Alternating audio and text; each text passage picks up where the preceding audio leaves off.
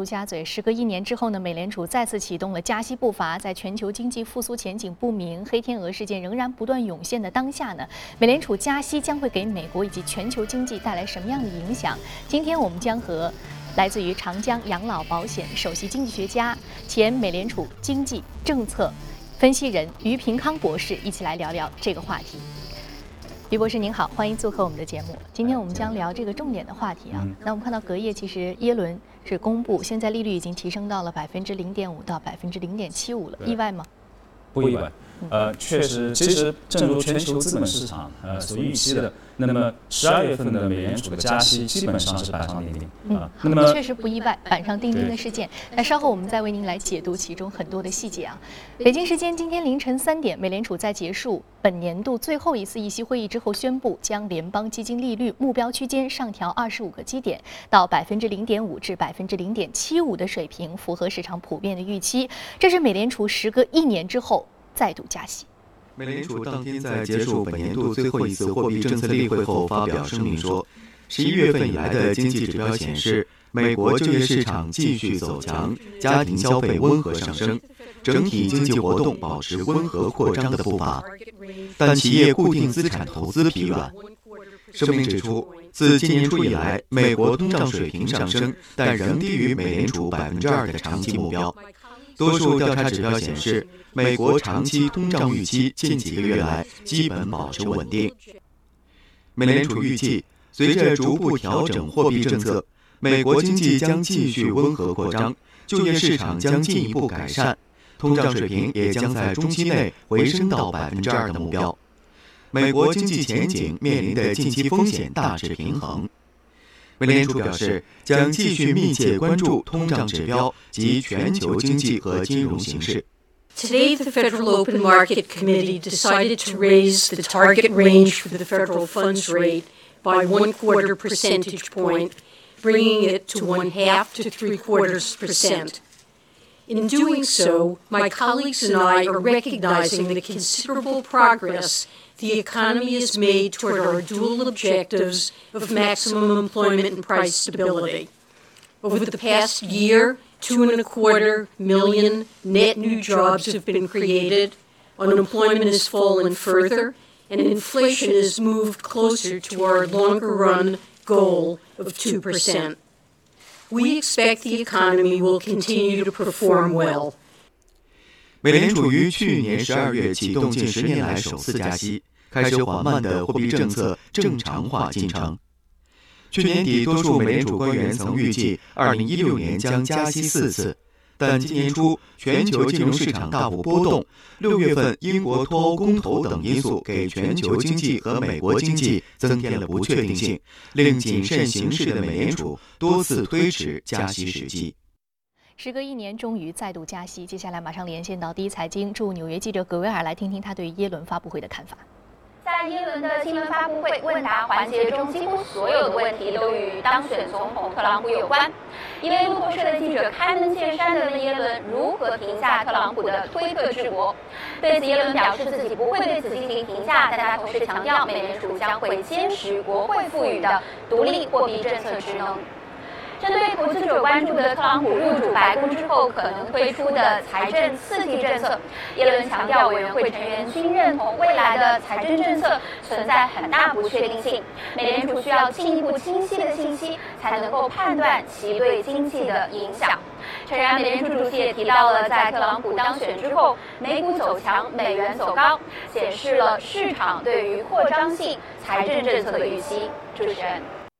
看来市场对于扩张性财政政策的预期终于在年末是落地了啊！我们看到十二月终于开启了第二次的加息。接下来我们和于博士来聊一聊，这次有几个时间点我们要特别注意一下。这是十年美联储再度开启加息，啊，到的一个相对比较高的这样一个利率的这个回升的水平。另外还有就是说，过去的七次美联储的议息会议都是按兵不动的，但是我们在二零一五年末的时候，大家预计二零一六年会加息四次，但是只加息了一次。为什么美联储选择在这个时点这样去加息呢？呃，因为这次贷危机以后，呃，那么紧跟着欧洲又发生欧债危机，全球呃这个经济都陷入了一个低谷。那么其实美国它的经济的结构由市场的动力驱动，缓慢的经过了调整。我们现在目前看到的劳动力市场的稳健的复苏和通胀的缓慢的抬升。其实正是整个经济复苏的一个非常明确的信号。那么，其实美国虽然经历了这样七年的时间啊，七八年的时间，但其实已经是在全球率先的走出了低谷。那么，这是因为我们整个全球呃这个经济在这个全球经济趋同的这样一种状况之下一个非常呃这个这个长期长的和和和一个非常幅度调整非常深的这样一个经济周期的下行。那么，目前美国率先已经走出低谷，所以说选择在这个时间下行。嗯，说美国现在经济基本面已经足以支撑它进行加息了，因为我们说到，其实耶伦是比较鸽派的，鸽派，所以他比较的谨慎，一直说经济数据要回升到足以支撑才行。但现在已经完完全全能够使这个收紧的货币政策比较好的去运用到市场的一个复苏的刺激当中了。嗯，好，非常感谢于博士这一时段刚刚给我们带来一个观点，美国经济基本面已经回升了。那我们来看一下隔夜资本市场对此的反应是什么？在隔夜金融市场上，美股在短线冲高之后迅速的走低，道指收跌跌将近一百二。十点，跌幅是百分之零点六，标普是跌百分之零点八，而美元则是收复了盘初的跌幅，一度突破一百零二一线。债市呢是普遍遭遇抛售，短期美债收益率大涨，金价是掉头向下，现货黄金短线跌一千一百四十美元的关口，油价是收跌于百分之三。我们看到避险资产是普遍下行的，而股市呢是呈现了涨跌互现的一个态势。那么华尔街怎么来看待美联储的这一次加息？来关注一下记者从纽约发回的报道。嗯，好，我们稍后再来关注啊，有来自于华尔街最新的一个声音。我们来关注一下特朗普啊，特朗普胜选美国总统一个月以来，美股行情呢是持续走好，三大股指是连续创出了新高，市值也是跃升至全球的百分之四十。那目前呢，投资者尤为关注的是特朗普行情能不能持续。市场对于近期美股走势比较看好，认为上涨的动能仍然显著，但是也有分析人士认为，长期来看。如果说特朗普上台之后不能够履行经济刺激政策方面的承诺，那么美股持续上涨的局面或将被打破。美国总统大选后整整一个月，道琼斯指数、纳斯达克指数、标普五百指数不断创新高。根据彭博数据，自美国大选以来，美股市值上涨了超过一万亿美元。特朗普政策利好的板块，比如基建、能源、金融、电信等行业普遍上涨。以标普五百成分股来看，自大选以来至上周末，涨幅最大的股票是石油服务公司 RIG，涨幅为百分之五十。而今年初至大选前，该公司股价下跌了百分之二十点四。在标普中型市值四百成分股中，涨幅最大的股票是美国钢铁公司，该公司股价自大选以来飙升了百分之七十八。标普小市值六百成分股涨幅最大的股票也是能源和相关企业。而医疗保健行业等政策利空板块表现不佳。对于明年美股走势，目前市场中看多的情绪占上风。美国 Hennessy 基金在年度展望当中预计，美股牛市仍将持续，更多资金将流入股市，道指明年将突破两万点。该机构认为，未来特朗普政府将推出的企业减税措施有利于所有行业和公司，届时美股或迎来补涨。但也有观点认为，市场对于特朗普政策的预期或许已经过高。如果特朗普未来不能兑现他所承诺的经济刺激计划，又或者他将哪些反商业计划付诸实施，美股涨势可能会立即终止。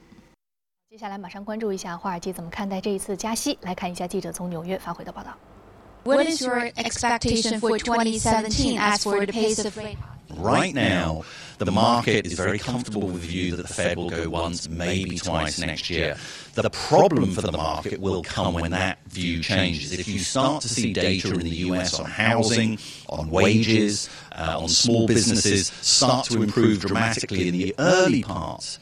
of 2017, the Fed is going to be going three or four times next year, and that's going to be a little bit more difficult for the markets to adjust to. How long the, the honeymoon period for um, President-elect Trump will? Well, um, obviously there are two big events: the inauguration at the end of January, and then you have the State of the Union sometime in February. So certainly until then, you should expect a honeymoon, you know, period. After that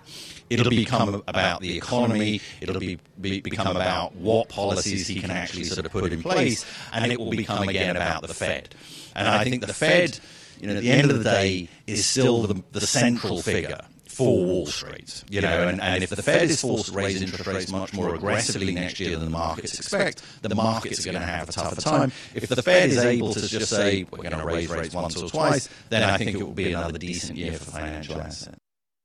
啊，特朗普的胜出呢，是滋长了市场对于企业减税、美国经济增长回升以及监管环境放松的希望。那么，当前呢，基金经理们对于全球投资环境有着惊人的多头思维。根据美银美林月度基金经理的调查，对于全球经济增长和通胀预期正处于五年以来的高点，对于企业盈利前景的乐观情绪呢，是达到了六年的高点。只有百分之六的投资者预测明年债券收益率会走低。那目前呢，道指距离两万点的大关只剩下不到一百点了，那其超买程度已经接近历史记录。在过去一百年的时间当中啊，只有四个时点道指的超买程度超过今天，而在过去的四个时点之后，股市都会在几天之内下跌百分之四至百分之五。那么，于博士，对于明年美股的行情走势你怎么看？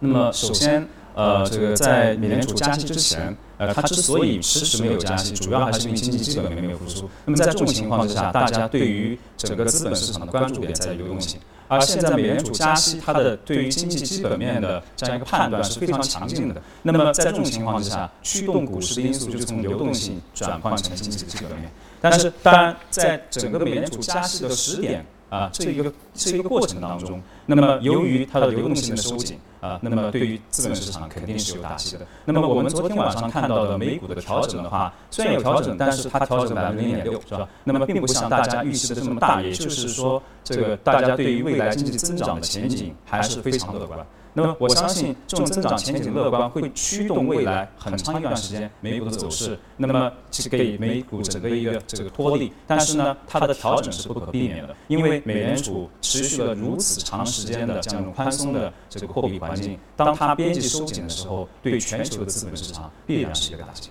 嗯，对于全球资本上是一个打击，但是我们看到美国本身的经济基本面足以支撑它的收紧的货币政策。另外，我手上有一份瑞银的研报，它其中就提出，二零一七年美国企业的每股盈利将会上升百分之八，所以说强劲的经济增长足以支撑企业的一个基本的盈利的一个增长啊。所以说这是美股明年可能行情比较好的一个基本面的支撑。呃，我我我不认为如此，就是说它充满了不确定性，因为特朗普提出的减税。财政刺激和美联储的加息，这三者之间，它是一个三元悖论，只可能取二者。那么举个例子来讲，当特朗普要减税的时候，那么又要增加财政刺激，那么财政的就会进行赤，就会产生赤字，是吧？那么产财政产生赤字的时候，它就要进行融资，那么它要发债，发债的时候，如果这个时候美联储加息的话，它的利率就会提高，那么进一步加深它的这个赤字。所以说呢，那么同时同样啊，这个呃，另外这三者之间取。不不论取其中两者的话，另外一个措施就不可能成立。那么在这个情况之下呢，我个人判断，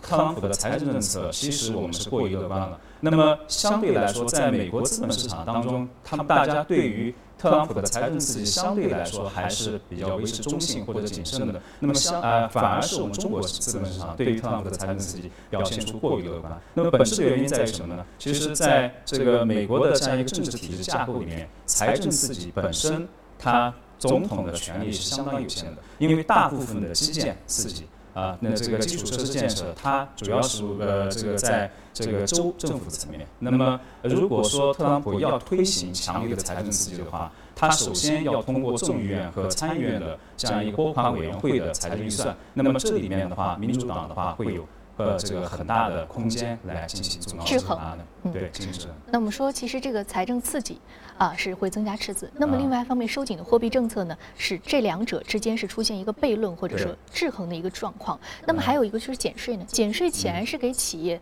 减少了它的一个支出负担。那是不是说减税这个可以说支撑刚刚所说的美股盈利的一个上涨？但是另外两方面是一个相互制衡。减税相对来说是更现实的啊这样一个前景。那么从减税对于企业的减税和对消费者的减税，它当然都会呃这个这个这个提升企业的盈利前景。但是呢，对于企业的提升盈利前景的话，我觉得更主要的还是来自于整体的经济基本面的复苏和需求的复苏。这其实本质上是在这个特朗普政策产生之前已经发生了。那么刚才回到您刚才第一个问题：为什么美国经过这么长时间才进行这样一个加息的操作？对，主要是因为它的劳动力结构的调整要经历这么长的时间。现在已经达到了一个相对充分就业，而且薪资水平现在逐渐在往上走了啊。对，因为呃，这个当产业结构发生调整，当时我们看到零七零八年啊，当时次贷危机之后呢，那么。很多这个工人失业，主要是低技术工人的失业啊。那么，但是呢，需求这岗位的需求主要集中在高技术领域。那么这一部分人他无法获得高技术的职位，那么他怎么办呢？他就退出劳动力就业市场，获得新的技能，去读一个学位啊，或者经呃这个参与劳动力再培训的项目，然后再回到就业市场。所以这其中之间要经历几年时间。那么，所以也就是为什么呃我们现在看到劳动力市场强劲复苏，那么这是有它背后的这样一个结构调整原因。嗯，所以说在这一段时间当中，教育行业是表现比较好的啊。那我们说，为什么经历这样长的一段时间的一个调整，是因为它整个的就业结构和产业结构的这样的一个调整啊。那刚刚其实提到，特朗普将推动这样一个减税增支的扩张性的经济政策的带动之下呢，其实美元指数。自从十一月以来是继续往上走，并且在十一月二十四号创下了一百零二点零四二点的高位，创下了近十四年的新高。十月当月呢，美元指数上涨百分之三，欧元、日元以及人民币等非美货币纷纷下挫，其中呢，日元、欧元分别贬值百分之八点四二和百分之三点五七，而土耳其里拉更是重挫了百分之九点九。不过呢，进入到了十二月份，随着美联储加息预期的充分消化，以及特朗普将于明年一月份正式上任，美元多头开始变得谨慎。即使近期公布的美国的经济数据呢持续走强，但是仍然没有能够促使美元进一步的上涨。那分析师就认为，目前呢市场将关注的重点放置在了更长期的升息步伐上，并担忧2017年仍存在政策风险，导致美元在短期内冲高。那么从历史经验来看，最近几轮美联储加息都伴随着美元的牛市啊。那于博士，我们看现在美元已经相对是一个高位了，你觉得2017年会继续往上走吗？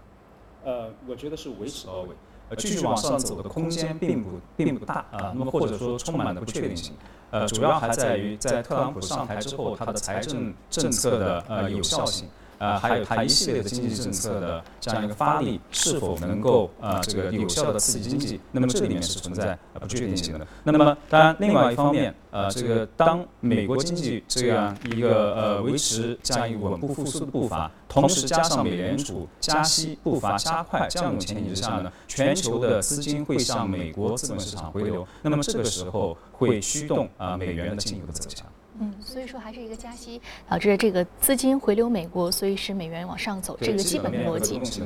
嗯，但是相对的这一个高位的话，已经比较难再往上了，有一个更上的一个突破空间了。它如果要往上的话，会有一个小幅的上行空间，但是呢，呃，我我个人估计它上行的空间已经。不像我们预期的这么大，嗯，不像我们预期的这么大，所以强势美元能不能继续维持下去呢？可能还有一个问号啊。但是我们刚刚提到，就是说新兴市场的一个资本外流，回流到美国，那这个话题呢，我们稍后也将和于博士来继续重点聊一聊。好，这里是正在直播的从华尔街到陆家嘴直击美联储加息特别节目，进段广告，广告回来继续接着聊。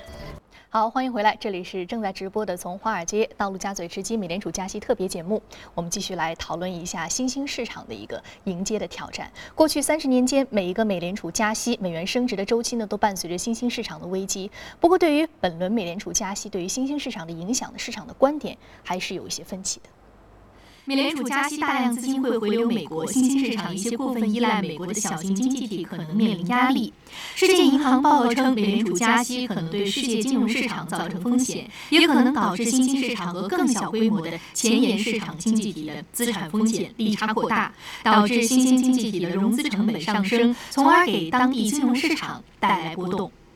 不过，也有一些机构对于新兴经济体明年的经济增长和股市前景仍较为看好。会议最新发布的2017年新兴市场前景展望指出，鉴于全球及地区经济基本面持续改善，利好新兴股市，尤其是亚洲新兴经济体前景。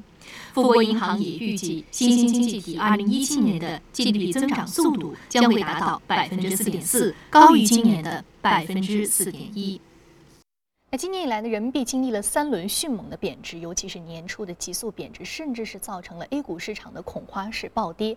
触发了熔断机制。十月以来呢，伴随着美元的升值，人民币贬值压力难以消退，继续跌破了六点八、六点九两个关口。而事实上，今年以来，人民币对美元汇率中间价已经累计贬值约四千个基点了，幅度超过百分之六。不过，随着近期美元在国际市场上的冲高回落，人民币的汇价也是。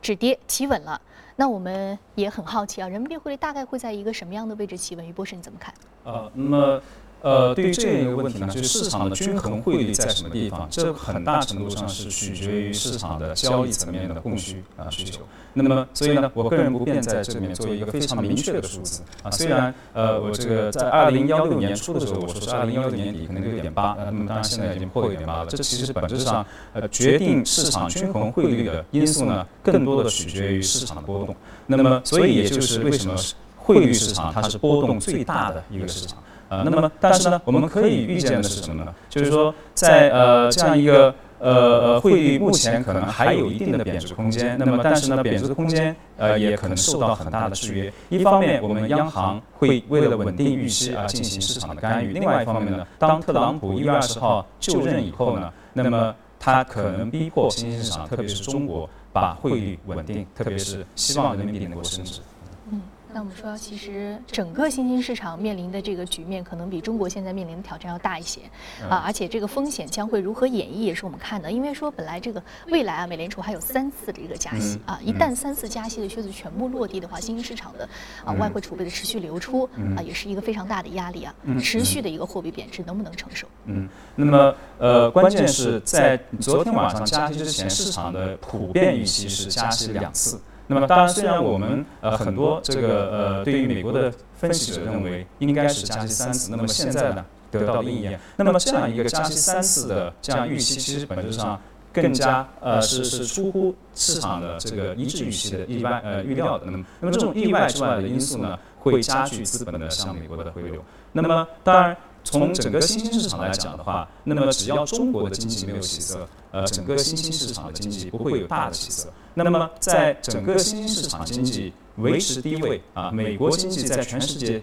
几乎是一枝独秀的情况之下呢，那么当然会加剧资本外流。但是，当然我们也并不一定不需要呃特别的恐慌，因为我们目前这种状况不会重复二零幺六年这个年初的时候的这样一种呃这个对于资本市场的这样一个动荡的这种情况的呃这个这种压力。本质上的原因在于，我们对美联储的这次的这个加息的预期呢，是这个有了充分的预料啊。那么同时呢，我们对于资本的这样一种流动性的控制呢，呃，这个也比呃前期要加强了。嗯，我们对于流动性的控制加强了，所以说我们似乎不要太过于紧张。但是我们还要有一点，就是说去年年末的时候说加息四次，不过那是市场的一个预期，不是美联储的一个发言。那今天我们看到的。最新的这个消息是美联储啊表态是加息三次，那未来这个三次一定会落地吗？还是说只是又是一个预期？呃，我认为落地的可能性远远大于二零幺六年初的这种预期，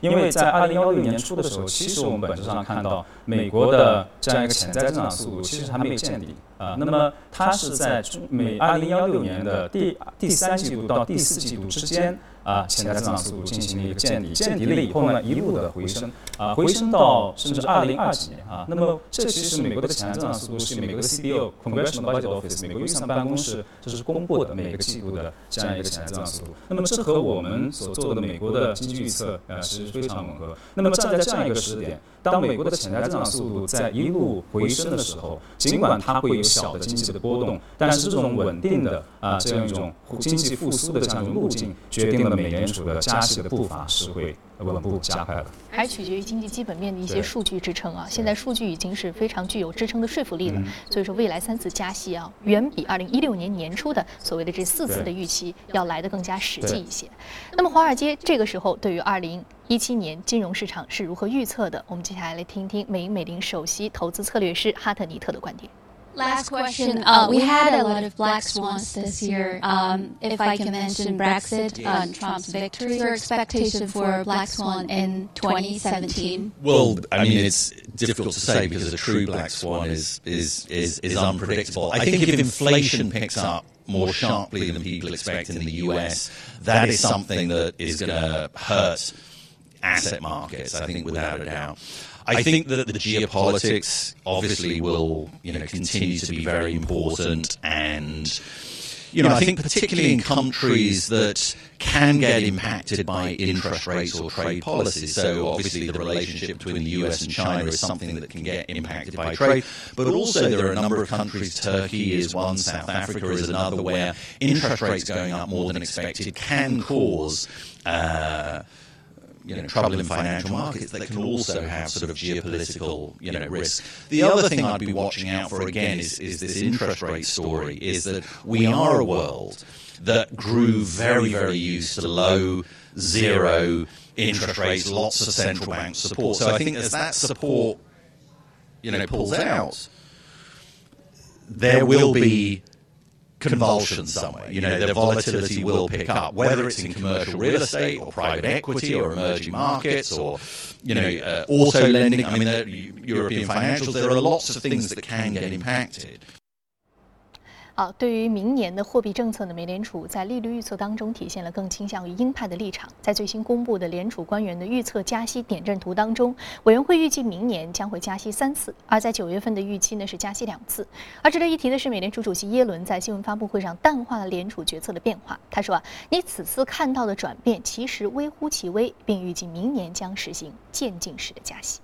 在美国货币政策的具体调整策略上，耶伦坚持继续沿用。目前的渐进式加息，依据美国经济形势的变化，小幅提升利率水平。此举一方面可以防止超低利率带来的过度投机，维护金融稳定；另一方面可以防止未来因为经济过热而被迫大幅提高利率，对经济造成不必要的冲击。耶伦还指出，2017年观察美联储加息幅度和步伐的一个重要参考指标是特朗普的财政刺激计划。在竞选期间，特朗普曾经许诺当选后将大幅减税和增加基础设施建设投资，将最高联邦公司所得税率由目前的近百分之四十降至百分之十五，并通过提供一千四百亿美元税收抵免，吸引私营部门向基础设施建设投资一万亿美元。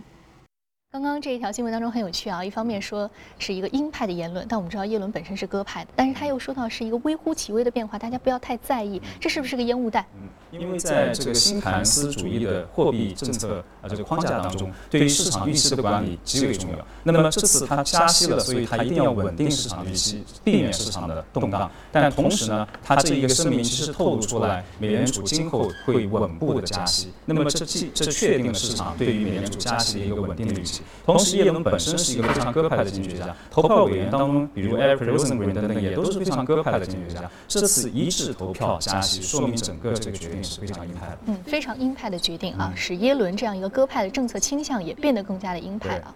啊，我们看到，其实现在呢，各大投行也是公布了其对于美联储明年货币政策走向的预期。目前的市场预测，美联储明年六月加息的概率是百分之五十四，这意味着明年三月美联储会选择按兵不动。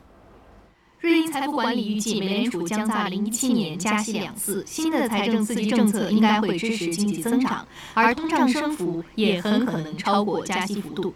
瑞银财富管理表示，鉴于全球及地区经济基本面持续改善，对于2017年风险偏好持乐观看法。摩根士丹利则表示，特朗普的经济议程显示，美联储对于经济增长和政策的预期看起来可以实现，这将会促使美联储在明年九月和十二月加息。高盛分析认为，特朗普行情将延续到2017年初，同时预测美联储将在明年加息75个基点。如果每次加息25个基点来计算的话，也就意味着明年美联储可能加息三次。美国银行认为，美国核心通胀有望在2017年底逼近百分之二的目标，联储有足够的加息空间，明年将加息一次，而2018年将加息三次。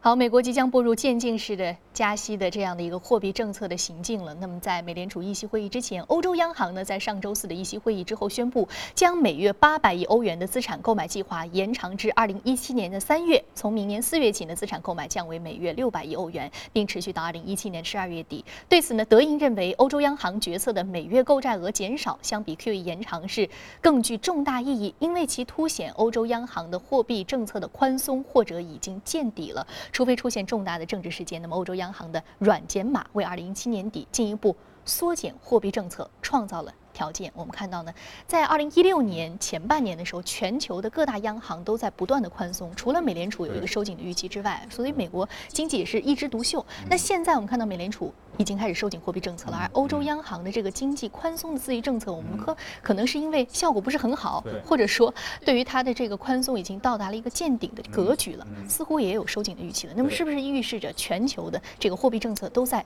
经历一个转向呢？对，全球的流动性拐点已经到来。那么虽然这个流动性的拐点并不是一个 V 型，可能是一个 U 型啊，那么但是它的这个拐点是非常明确无误的已经到了，这对全球的资本市场，包括我们中国的资本市场，会带来非常深远的、广泛的影响。那么而且呢，这个。有的时候，对特别对于我们中国资本市场来讲的话，可能有点来的措手不及。因为就算在几个月前，我们大家一直还在谈论的是低利率环境，但现在我们看到，我们本身的中国的人民银行也受到全球流动性这样约束，它的货币政策的宽松空间受到了非常大的制约。嗯。非常大的制约，所以这个流动性的拐点已经来了。所以说，未来二零一七年可能收紧货币政策是全球央行的一个主基调，特别是上半年。特别是上半年。那么，其实从近几天的资本市场的调整幅度来看呢，我们看到这种效果已经显现。啊，虽然虽然啊，这个我们的经济基本面有一定的因素，但是本质上是由于我们的呃这个货币政策